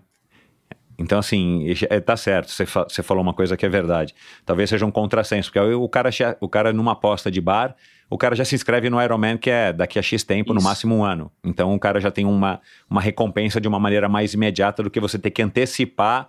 E, claro, depois tem investimento e tudo mais, tá certo, é verdade, é verdade. Agora, se você tem que se inscrever, você se inscreveu em 2018 na fila? Você entrou na fila da- do canal em 2018, foi isso? É, em, em, dois, em em abril mais ou menos de 2018, eu mandei mensagem para a organização perguntando quando que abririam as inscrições para 2021. E aí eles falaram, ó, dia 1 de março de 2019 vai abrir as inscrições. Aí eu fiquei esperando da meia-noite lá para me inscrever para ser o primeiro lá da, da lista, né? Porque tem um slot, né? Então é de acordo com a ordem de inscrição. Então eu estava em primeiro na prioridade lá. Então eu esperei meia-noite no horário lá da Inglaterra para fazer a inscrição. Como eram as inscrições do Ironman quando o Ironman surgiu aqui no Brasil, né? Por uns bons Isso. anos era assim, o cara ficava meia-noite dando um, um recarregar na página para abrir o botão de inscrição e o cara se inscrever. É isso mesmo. É, é isso mesmo. Caramba, é verdade. É, você começou, é, você fez o, você passou pelo teatro rapidinho, né? Nessa fase que você contou. Depois você ficou 9, 10 anos só na balada e curtindo o, o culturismo ao corpo. e depois você resolve voltar pro Ironman. O que que te fez, cara? Foi exatamente isso que eu te falei? Foi a febre do Ironman Não. e o fato de você já estar tá com a tua assessoria esportiva e querer entender um pouquinho mais para trazer esse público do triatlon para Rebolo Assessoria? Bom, em, quando, eu, quando eu tinha 18 anos, 17, 18 anos, que eu tinha começado o triatlon lá atrás, eu treinava numa equipe com vários atletas profissionais que já tinham ido inclusive para mundial, o mundial de Kona, né, o Ironman lá do Havaí, e eu falo, nossa, meu, um dia eu quero fazer isso, né? Só que aí depois eu acabei parando, né? Aí quando eu tinha 29 anos, 28, 29 anos, eu abri minha assessoria, porque tinha alguns alunos da academia que eu trabalhava que estavam começando o triatlon. E aí eu consegui levar alguns deles para o Ironman. E aí eu falei, pô, meu, se eu tô levando meus atletas para o Ironman, me deu aquela vontade de, de despertou aquela vontade que estava adormecida desde 2003, né? de querer fazer um Ironman. E aí que eu conversei com a minha esposa tal, e a gente se acertou e fomos treinar. E foi muito legal que, assim, no começo a minha assessoria era mais voltada para triatletas. Quando eu tive a minha lesão, eu passei nessa, passei nessa migração do triatlon para ultramaratona aquática, o perfil de aluno meu mudou. Então os triatletas pararam de me procurar e quem começou a me procurar foram os nadadores. Inclusive, triatletas de outras assessorias é, vira e mexe me procuram para fazer só o treino de natação e não do triatlon. Mesmo eu tendo especialização em triatlon, como eu sou um nadador, eles preferem continuar treinando com o treinador deles e acabam vindo para mim para treinar natação, né? E aí hoje eu tenho quatro triatletas e o resto é só pessoal da natação. Inclusive, no ano passado, você. No ano passado, não. Ano passado, o Eric ganhou o Ultraman, o B515, Isso. e eu vi no teu Instagram, não sei se foi 2017, 2018, que você preparou ele para para um, uma das participações dele no UB. Isso foi em 2017. Aliás, ele me procurou para eu dar treino para ele depois que eu fiz o Leme Pontal. Na semana seguinte, ele mandou mensagem para mim e aí eu fiz a preparação dele até. Olha, meus caras estão de olho, o Eric não é bobo. É. Aí eu fiz a preparação dele até Ultraman, né? Hoje, é, pelo que eu sei, ele treina sozinho, né? Como ele se formou também, ele, ele acaba treinando sozinho, ele que monta as planilhas dele, né? Mas sim, treinei, treinei ele sim. E o teu objetivo no primeiro Ironman que você fez em 2015 era se classificar para Kona. Sim. Justamente porque, né, você se motivou com essa história de ir para um campeonato mundial de, de Ironman. Mas você foi, foi talvez com muita sede ao pote, foi isso?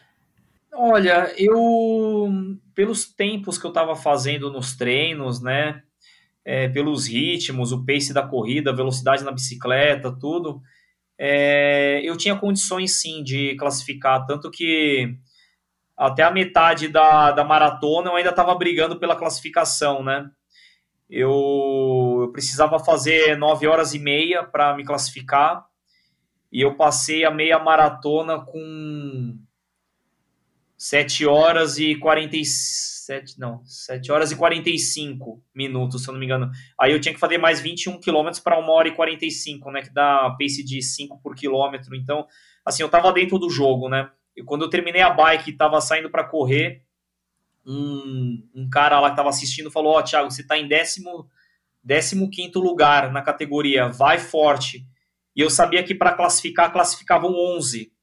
Só que dos 11 que classificava, se classificasse de novo, é, a vaga rolaria, né? Porque teve uns quatro ou cinco que classificaram já em outros Ironman e fizeram de novo, classificaram de novo. Então a vaga empurra. No final das contas, eu vi o resultado lá. Isso, tem a rolagem. O né? último classificado na minha categoria foi o 16 colocado. Então, assim, eu tinha plenas condições de fazer a classificação em 2015. Só que aquele problema que eu tive de diarreia, tudo me fez. eh, estragou a prova, né? Porque aí eu fiquei. Depois que eu fui no banheiro no quilômetro 27, os últimos 15 eu me arrastei, né? Andei, porque eu já estava desidratado, né? E aí é uma frustração que eu carreguei por muito tempo. Levei, inclusive, para o Ironman de 2016. Eu só consegui tirar essa frustração depois do Lemel Pontal. O Lemel Pontal foi, tipo, quase três anos depois. Dois, an dois anos e oito meses. Só depois disso que eu consegui tirar essa frustração, né? Mas teve que acontecer uma coisa muito boa para eu colocar uma pedra em cima do Ironman e me dedicar à maratona aquática.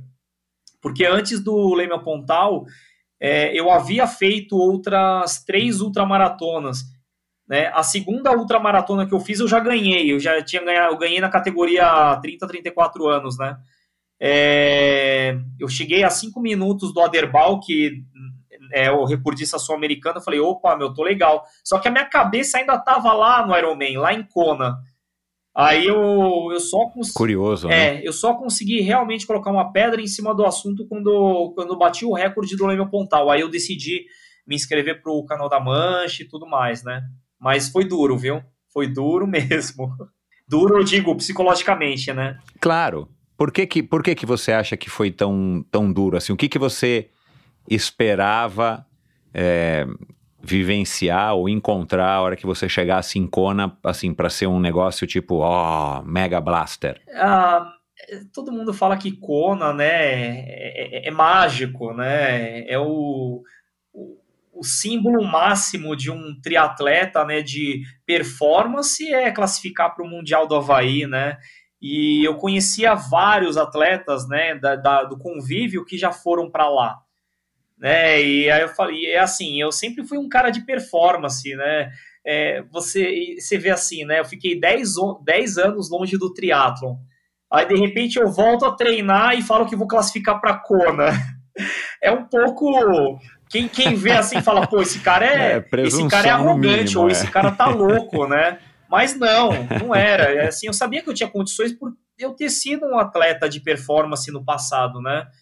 E para eu conseguir me desenvolver no triatlo era questão de tempo, né? Porque o aeróbio, você já tinha aquela base fisiológica da natação, que aí depois a gente acabou passando para o triatlon, né? E para bike e para corrida, né? Só que essa frustração, esse, essa, esse negócio que eu fiquei mal é porque quando eu não classifiquei em 2015, eu falei, eu vou classificar a todo custo em 2016. Aí veio a lesão. E aí em 2016 foi pior ainda, porque aí eu não, eu não terminei a prova, eu parei no T2, por causa que eu não, eu não tinha, eu fiquei meses sem correr devido à dor na coluna, entendeu? Então eu já fui para lá programado para parar no T2. Só que eu tava com tanta dor no dia da, da prova, na largada, que eu já nadei mal. Eu não consegui sair da água no primeiro pelotão, que para mim era tranquilo, eu sempre saí na frente. Eu não consegui sair entre os cinco, seis primeiros. E a bike, eu aumentei muito o tempo, com dor o tempo todo. Eu falei, não, eu preciso me tratar, né? E aí uma médica que foi a que me curou, né? Ela falou, vai fazer maratona aquática enquanto você se trata. Ainda bem que eu ouvi ela. É, excelente conselho. E claro, né, as maratonas aquáticas, eu não sei como é que era aí é, antes de 2015, né, já fazem aí sete anos, já faz sete anos. Mas, cara, eu tenho a impressão que a cena é, vem crescendo muito, né, cara? Eu acho que há sete anos ainda tinha aquelas provas que, quer dizer, já, já tinha aquelas prova, aquela prova, por exemplo, o Desafio das Ilhas, né, que juntava 3, 4 mil pessoas lá na Barra do Saí e tudo mais. É, Fuga das que não Ilhas, é uma né? ultramaratona aquática, mas, cara, já é um bom exemplo. Fuga das Isso. Ilhas, perdão. Que já é um exemplo de que o negócio já tinha um mercado ali, uma, uma demanda, né, cada vez mais, mais crescente. Mas você também pegou uma época boa, né, cara? Porque eu tenho a impressão, como eu falei aqui agora há pouco, cara, que o negócio só tá melhorando, né, cara? Assim, estão surgindo provas é, e as provas estão permanecendo, né? Não é surge para para depois de dois anos, já tem provas muito grandes e consagradas, como por exemplo a Leme ao Pontal. Isso. Foi a prova mais importante para você, a Leme ao Pontal de 2017, quando você bate, vence, né, e bate o recorde? Eu acho que simbolicamente sim. Eu acho que foi um marco, né? É, além de ter sido um ponto, né, de, de colocar uma pedra em cima de um assunto e seguir em frente, mas foi um símbolo, né? Foi um símbolo de ter dado a volta por cima, né, e ter, ter superado todos os, os, os problemas esportivos do passado. É lógico que depois eu tive grandes resultados em outras provas, né? Eu já cheguei entre os 10 da, da travessia 14 bis, já, já subi em pódio de 14 bis também em categoria, mas acho que simbolicamente falando, acho que o Leme Pontal foi a mais importante. E o que, que te atrai nessas provas longas, desde você ter arriscado aí o Ironman até agora, né, nadar 13 horas, né, que acho que você nadou esse desafio aí da, da Ilha do Mel de 45 quilômetros. Cara, é, é, muito tempo e não é todo mundo que curte isso, né, cara? O que que, te, o que que você vê nas provas longas que te atrai para, enfim, né? E você já está aí há muitos anos na, nas ultramaratonas. Você não se contenta em nadar só 5 mil ou 10 mil, você quer ir para várias horas, né? É, eu nunca fui um atleta veloz, né? É, mesmo quando competia piscina, nadava 200 peito, 200 medley, 400 medley, né? E quem é de piscina sabe que isso aí não é velocidade, né? É, mas eu acho que assim é mais pelo desafio pessoal mesmo de ter uma cabeça boa para ficar tantas horas nadando, competindo, né? A, a dor que você sente e como você faz mentalmente para você conseguir superar aquilo. Tanto que quando eu saí do Ironman e fui para maratona aquática, a minha primeira prova da vida já foi na distância ultra, que foi a 14 bis. Né? Então, quer dizer, eu nunca nadei uma maratona aquática na vida. Quer dizer, a única maratona aquática que eu nadei foram as de prova de triatlon, que tinha que nadar 1.500, ou Ironman 3.800, né? E aí, de repente, eu me inscrevi por uma prova uhum, de 24K, uhum. mas é porque eu queria manter...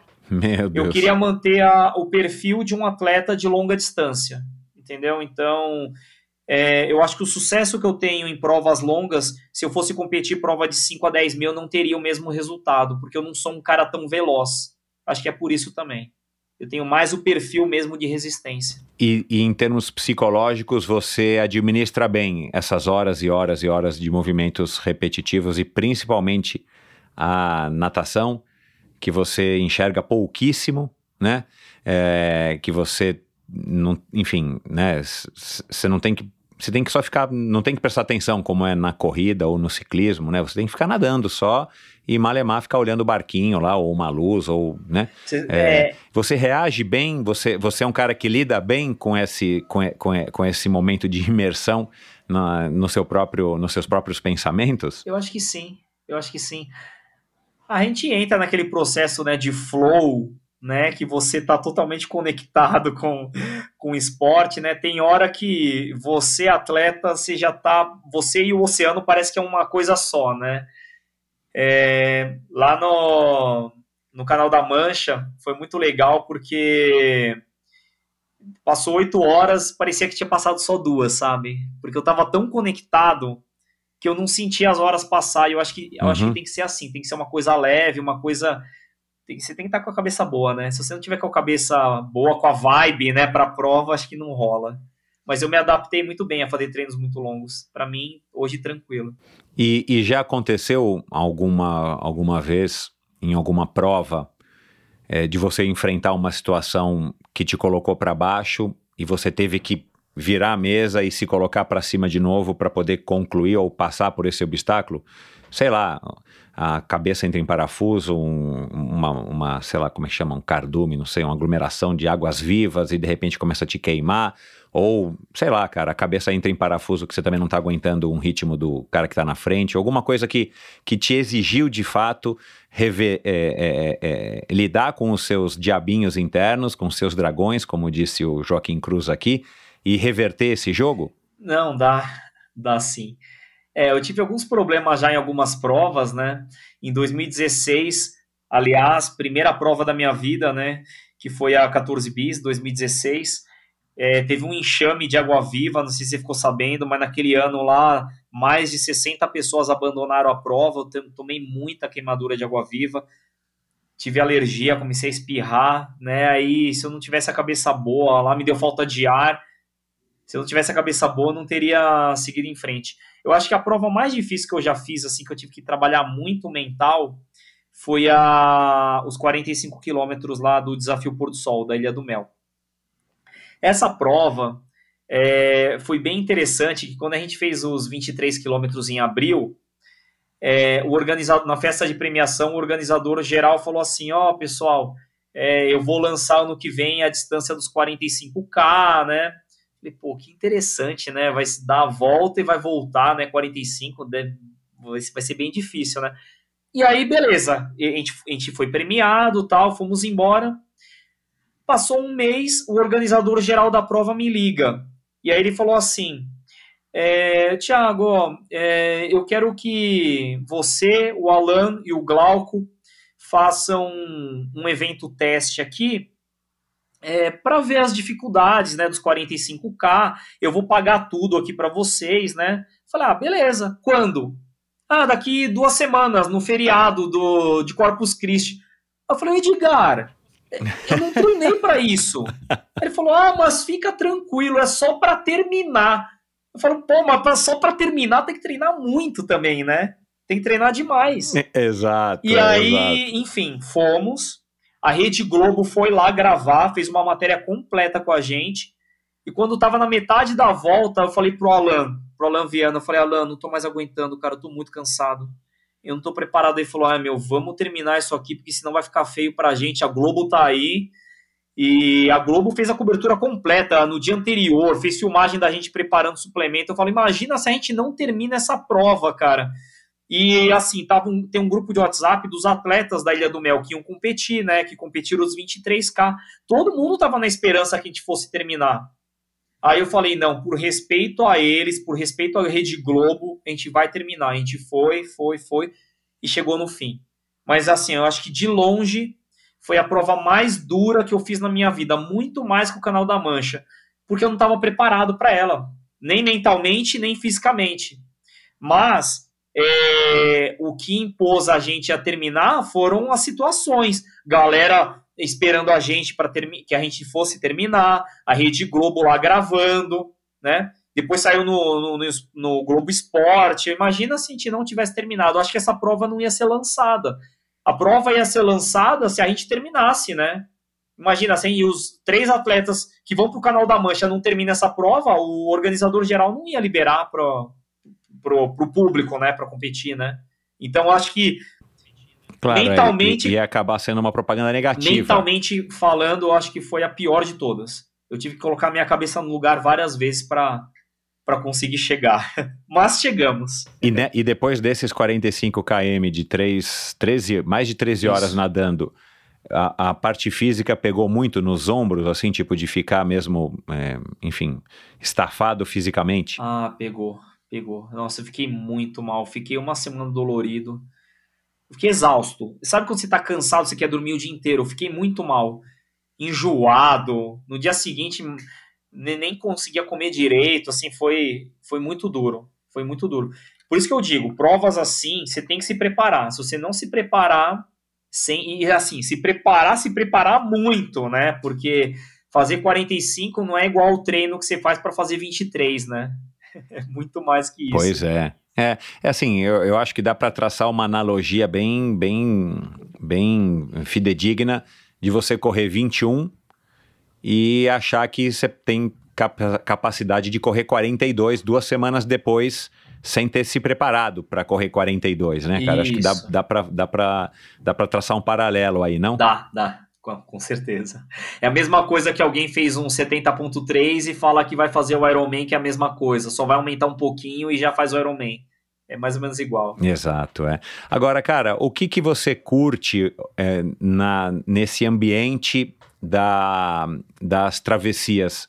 Eu não conheço, porque não faço travessia, mas eu conheço um pouco desse, desse, desse ambiente mesmo, né, dessa, desse é, mundo do, do triatlon, do Ironman, né, você vê que as, é, é, um mundo, né, é uma comunidade à parte, e eu acho que muitos esportes têm isso, eu sei que o crossfit tem isso, que você pratica aí um pouco e tudo isso. mais, mas assim, são, são o, o, culturismo, que é uma modalidade que eu gosto, eu vou de vez em quando nas feiras, nas competições, você percebe que é um circo próprio, né, da mesma maneira que a gente vê um circo do Ironman, ainda mais lá em Florianópolis, na véspera, com toda a feira, todo mundo desfilando com a sua bicicleta, com a meia esticada de compressão até o joelho é, e tudo mais, suas tatuagens e, e, óculos e tudo mais, a gente percebe que existe isso também, por exemplo, no culturismo, existe isso na, entre o mundo aí dos, dos ultramaratonistas e o que, que te agrada nesse ambiente para você também ter escolhido trabalhar com esse público, claro, além dos triatletas e quem quiser treinar com você natação?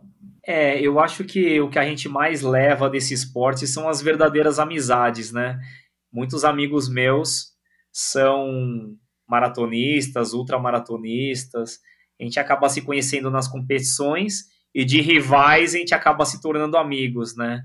Então quando a gente vai competir lá, na, até na linha de largada, a gente tá brincando um com o outro, né? Dando risada, porque eu acho que é isso aí que, que deixa a gente mais leve para treinar, para competir, né? Imagina se a gente fosse para algum lugar e você não conhecesse ninguém e o cara que está do seu lado é um rival que você não gosta dele, né? Então, eu acho que você ter grandes amizades no meio esportivo aí é, só fortalece e só te ajuda a treinar mais, treinar com mais vontade, porque aí você sabe que você vai viajar, vai encontrar todo mundo de novo, né? Então, sim, tem uma, tem uma comunidade, né? Comunidade aquática, tem sim. É, que bom. Você você falou aí do Alan e você falou do Samir e tudo mais. Como é que você entrou nesse métier e conquistou essas amizades e, e, eu imagino que eles também de alguma maneira tenham sido mentores, você tenha tido bastante troca, né, com essas pessoas é, ao longo da tua carreira desde 2017, né, que você, 2016, né, que você entrou no mundo das travessias, porque não é muito tempo em termos de anos, né, ainda mais a gente considerando que 2020 foi um ano hum, assim morto em termos de competições, mas como é que você também se ambientou? Você não teve um preconceito de o pessoal falar, pô, olha o triatleta aí, tá querendo nadar e tal? Ou você já logo conquistou respeito pelos teus resultados na, na braçada, literalmente, nas primeiras provas que você fez? Então, é, muitos deles é, como o Lebez, o Samir, o próprio Samir, o Alan, o Glauco, eu conheço eles há mais de 20 anos, porque eles são atletas, eles eram atletas de piscina junto comigo. Então, ah, a gente competia claro, desde tá moleque certo. junto. Eu competi com o Alan, prova de 200 por boleta, isso há 20 anos, 22 anos atrás, entendeu? Então, assim, muitos eu já conhecia. Mas é legal quando você chega para um esporte novo e o pessoal falou: caramba, esse cara aqui chegou agora e já chegou chegando, né? É, quem não me conhece, né, vai achar isso. Mas quem me conhece fala: não, ele já teve um resultado bom porque ele foi nadador na, lá atrás. A mesma coisa aconteceu no triatlo. Quando eu entrei pro triatlon, primeira prova da minha vida, eu já saí da água logo na frente, tipo um minuto na frente do segundo, aí todo mundo, quem que é ele, quem que é ele? Não, ele foi um nadador tal e agora está entrando para o triatlo. Então depois o pessoal começa a ver, começa a perceber e fala que não é. né? Nada de. O cara não é um extraterrestre, né? O cara veio de outra modalidade e tal, e, e tá agora tentando se firmar em um esporte novo. É mais ou menos isso. Mas o, os nadadores, aí eu já conheço eles há muitos anos, né? A maioria que está aí, esses atletas da, da elite, digamos assim, elite amadora, né? Que é o caso do Lebez, do Samir, o Alan e, e, outros mais, eu conheço eles há mais de 20 anos, né? Então, amizade de longa data. Ah, que bacana. O, o mundo acaba sendo pequeno aí também, né, cara? Assim, a natação é um esporte popular no Brasil, mas você estando em São Paulo, tendo nadado pela Hebraica e tal, também te colocou no centro do universo da natação brasileira na tua na tua sim, época, sim. né? Quando sim. você era é, jovem, enfim. E, e, ídolos, cara, quem que você, quem são as pessoas que te inspiram? Eu vi você falando do Ayrton Senna já, né? Por conta da preparação mental dele. É, não sei se é ele o seu maior ídolo. E, e por que que você idolatra é, as pessoas que você idolatra? Ah, olha, o Ayrton Senna não tem nem o que falar, né? Porque ele foi o melhor dos melhores, né? é, tanto a parte mental, tudo que eu assim que eu vejo dele, né, que eu aprendi quando eu era moleque e agora depois de mais velho, eu vejo a preparação mental dele como ele fazia, tudo. Então ele assim é um é um ídolo, ele é, um, é uma pessoa a ser seguida, né? Ele e assim, eu considero o Ricardo Prado, meu ex-treinador, também um ídolo. Né, eu me inspiro no Ricardo e hoje o Ricardo é um amigo meu. Ele vai na casa dos meus pais praticamente todo domingo almoçar, né, a gente encontra ele.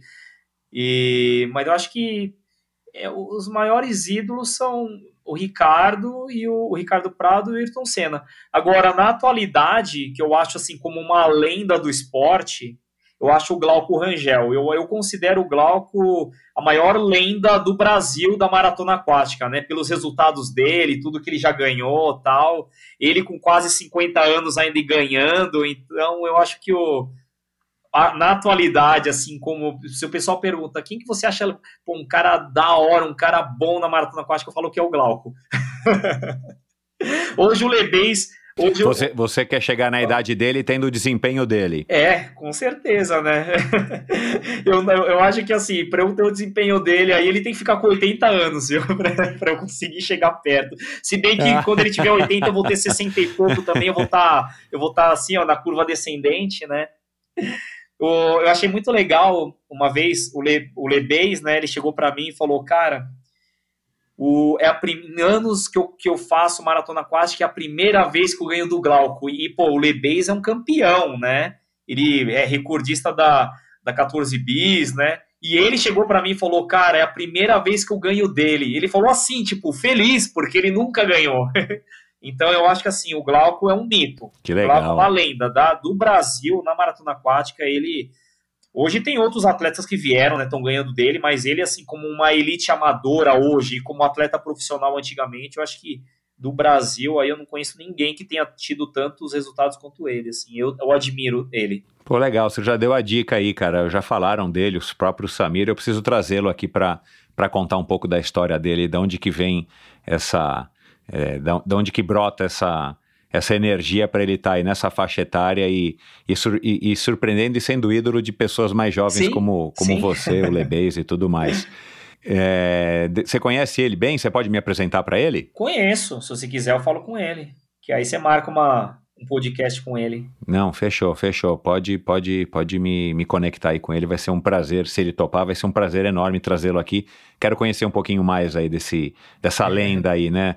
Que, que eu acho que ele que ele, que ele deve estar tá aí bem próximo em termos de desempenho do que o Igor já Sim. foi, né? Numa outra isso, época, isso, né? É mais ou menos isso. Cara, e agora, é, para a gente caminhar aqui para o final, você, você consegue é, detectar já com teus anos aí de experiência como atleta, da maneira como você já, já interagiu no mundo da natação quando era adolescente, é, depois um pouquinho pelo triatlon e agora nesses seis, sete anos já dentro do mundo das travessias e tudo mais, você consegue identificar e traçar um perfil que seja mais comum das pessoas que estão tendo um sucesso é, dentro do mundo das travessias? Dá para você identificar, por exemplo, na hora que alguém te procurar, né? Por exemplo, alguém vai ouvir aqui no nosso podcast e vai falar, cara, puxa, eu tô, já tô nadando, tô fazendo lá a fuga das ilhas, que é uma coisinha mais curta e tal, quero ver se eu me arrisco numa 14 bis, umas provas mais longas.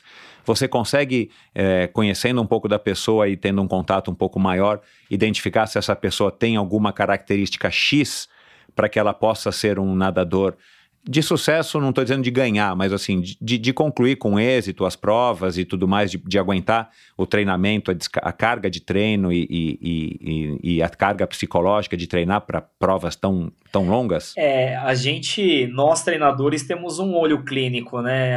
Às vezes a gente nem conhece a pessoa, mas a gente bate o olho, a gente conversa dois minutos, cinco minutos com a pessoa, a gente já vê o perfil dela, já vê como que ela é assim na questão de determinação, se, eu, se ela realmente ela segue os treinos que o treinador passa, como ela faz, como ela é, como ela age no dia a dia. A, a, gente fazendo uma breve entrevista, a gente vê a pessoa, ela fala como ela faz isso, ó, eu acordo tal horário, esse horário aqui, aqui, eu falo, pô, esse cara aí, ele é disciplinado, ele é organizado, tem uma gestão de tempo muito boa, né? Dá para desenvolver. É, agora, é claro que tem atletas que surpreendem a gente. Semana retrasada eu levei um, um aluno meu para fazer o desafio 14 bis, que é uma uma travessia igual a 14 bis, só que é de desafio, né? Cada um vai lá com o seu barco e faz. E há três anos ele começou a nadar. Só que eu vi que ele estava querendo muito é, chegar lá, né, fazer os 24K. A gente foi fazendo um trabalho. Ele fez a 14 bis e fez melhor do que eu esperava ainda. Então, assim, além de, de eu saber que ele ia fazer, assim, ele foi melhor do que eu esperava. Hein?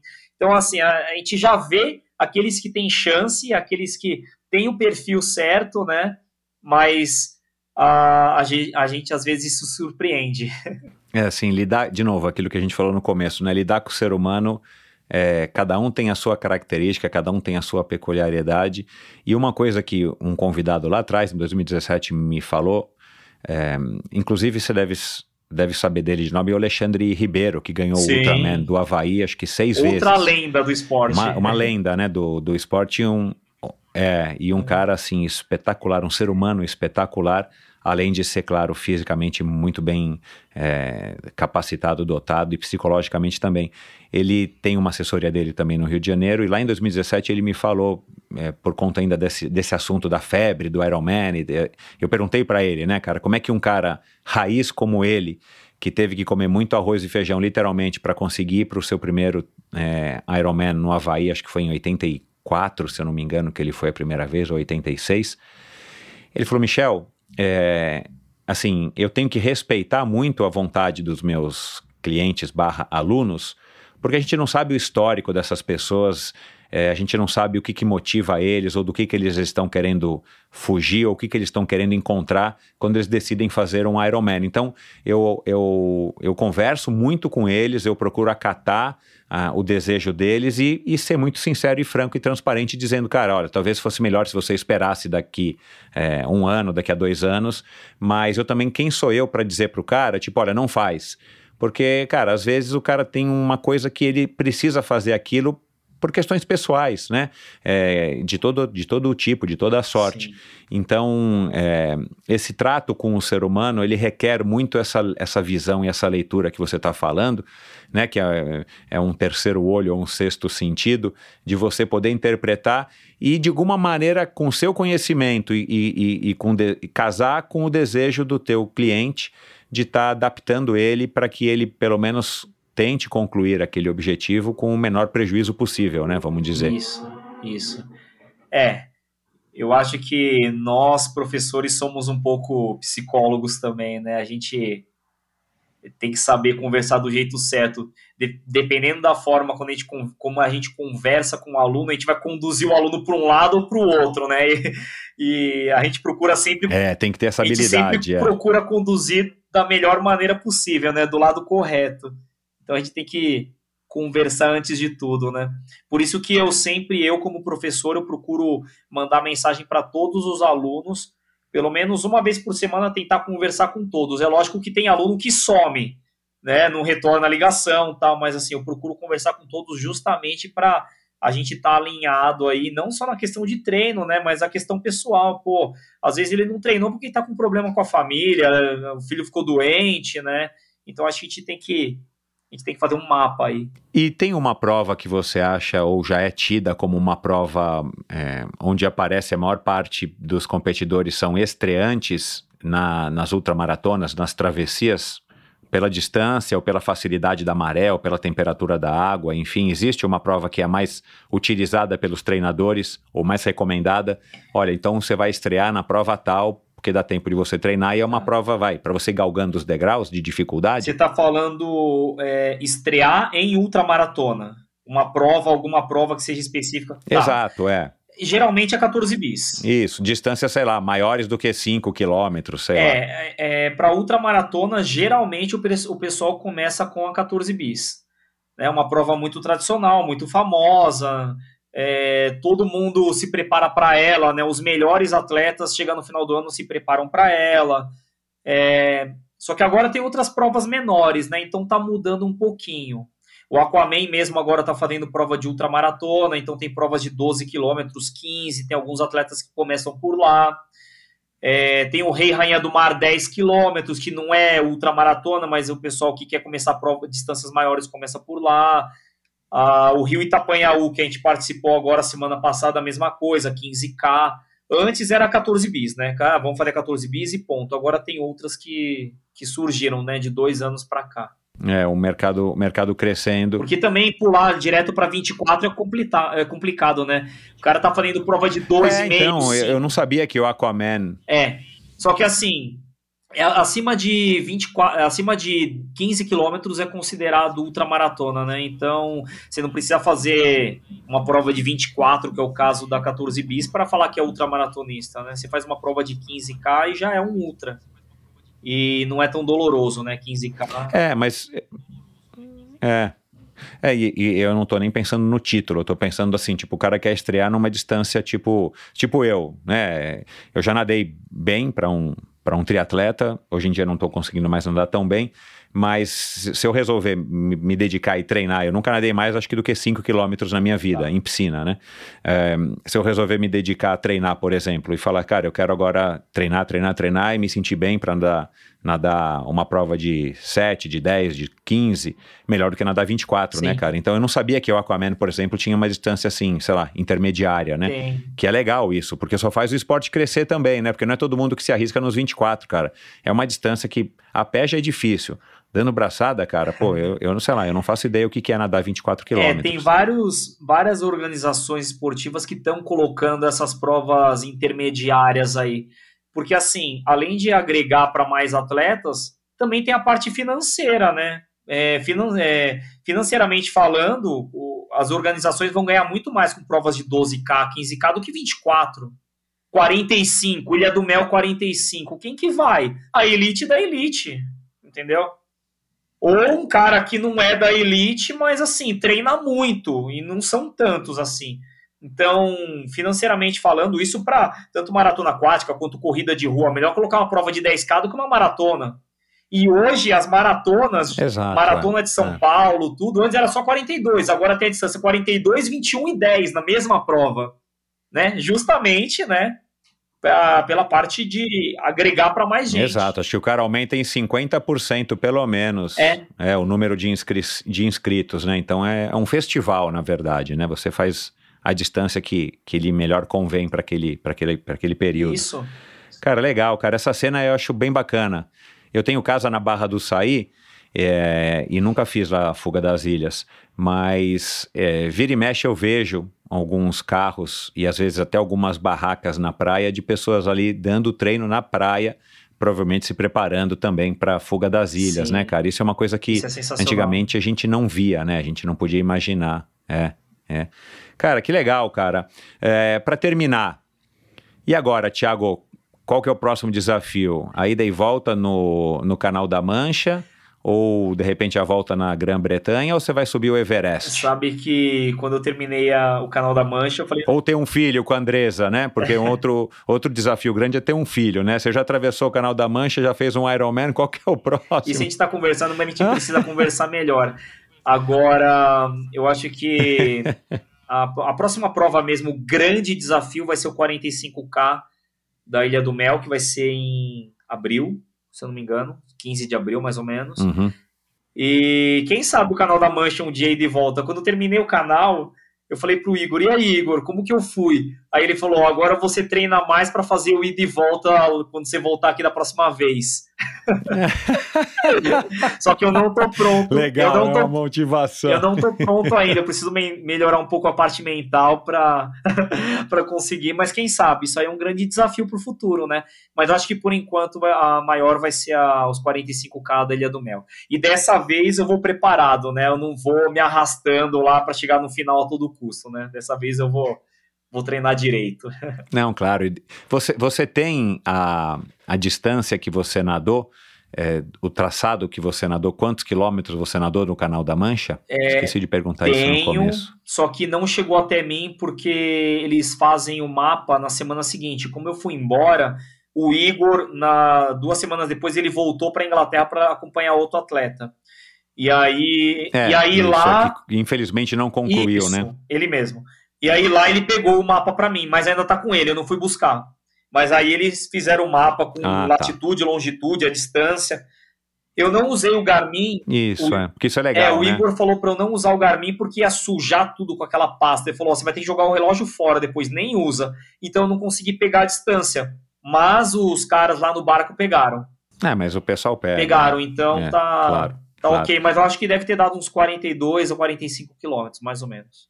Depois eu vou ver e te confirmo. Claro, aí, não, e com certeza isso vai te dar também um gás a mais para achar que você está preparado para a Ilha do Mel. Sim. Claro que mesmo que você já tenha feito 10 Ironman, o 11 primeiro você sabe que você vai encontrar dificuldades, né? Não tem como você achar que vai ser Cada fácil. um é um. Mas de qualquer maneira te dá um pouco mais de segurança. Cada um é um, cada um é um. Bom, é, enfim, boa sorte, cara. Tomara que você se dê bem lá na, no, no desafio da Ilha do Mel. Vou estar aqui acompanhando. Vou te esperar também me passar o contato do, do Glauco. E sigo aqui te acompanhando e torcendo, cara. Eu vou colocar no post do episódio de hoje, lá no endorfinabr.com, todos os links para alguns assuntos que a gente conversou aqui, mas também para suas redes sociais, para a galera passar aí a te seguir, te acompanhar, te perguntar. Eu já entendi que você é um cara. É você mesmo, né? Você não coloca lá uma secretária para estar respondendo os teus direct. Não, não. Aliás, já fiz esse elogio aqui no começo. O teu Instagram é bem orienta, bem, bem informativo, né, Obrigado. instrutivo, educacional para quem está para quem tá é, nesse mundo aí da, da natação, das travessias e tudo mais.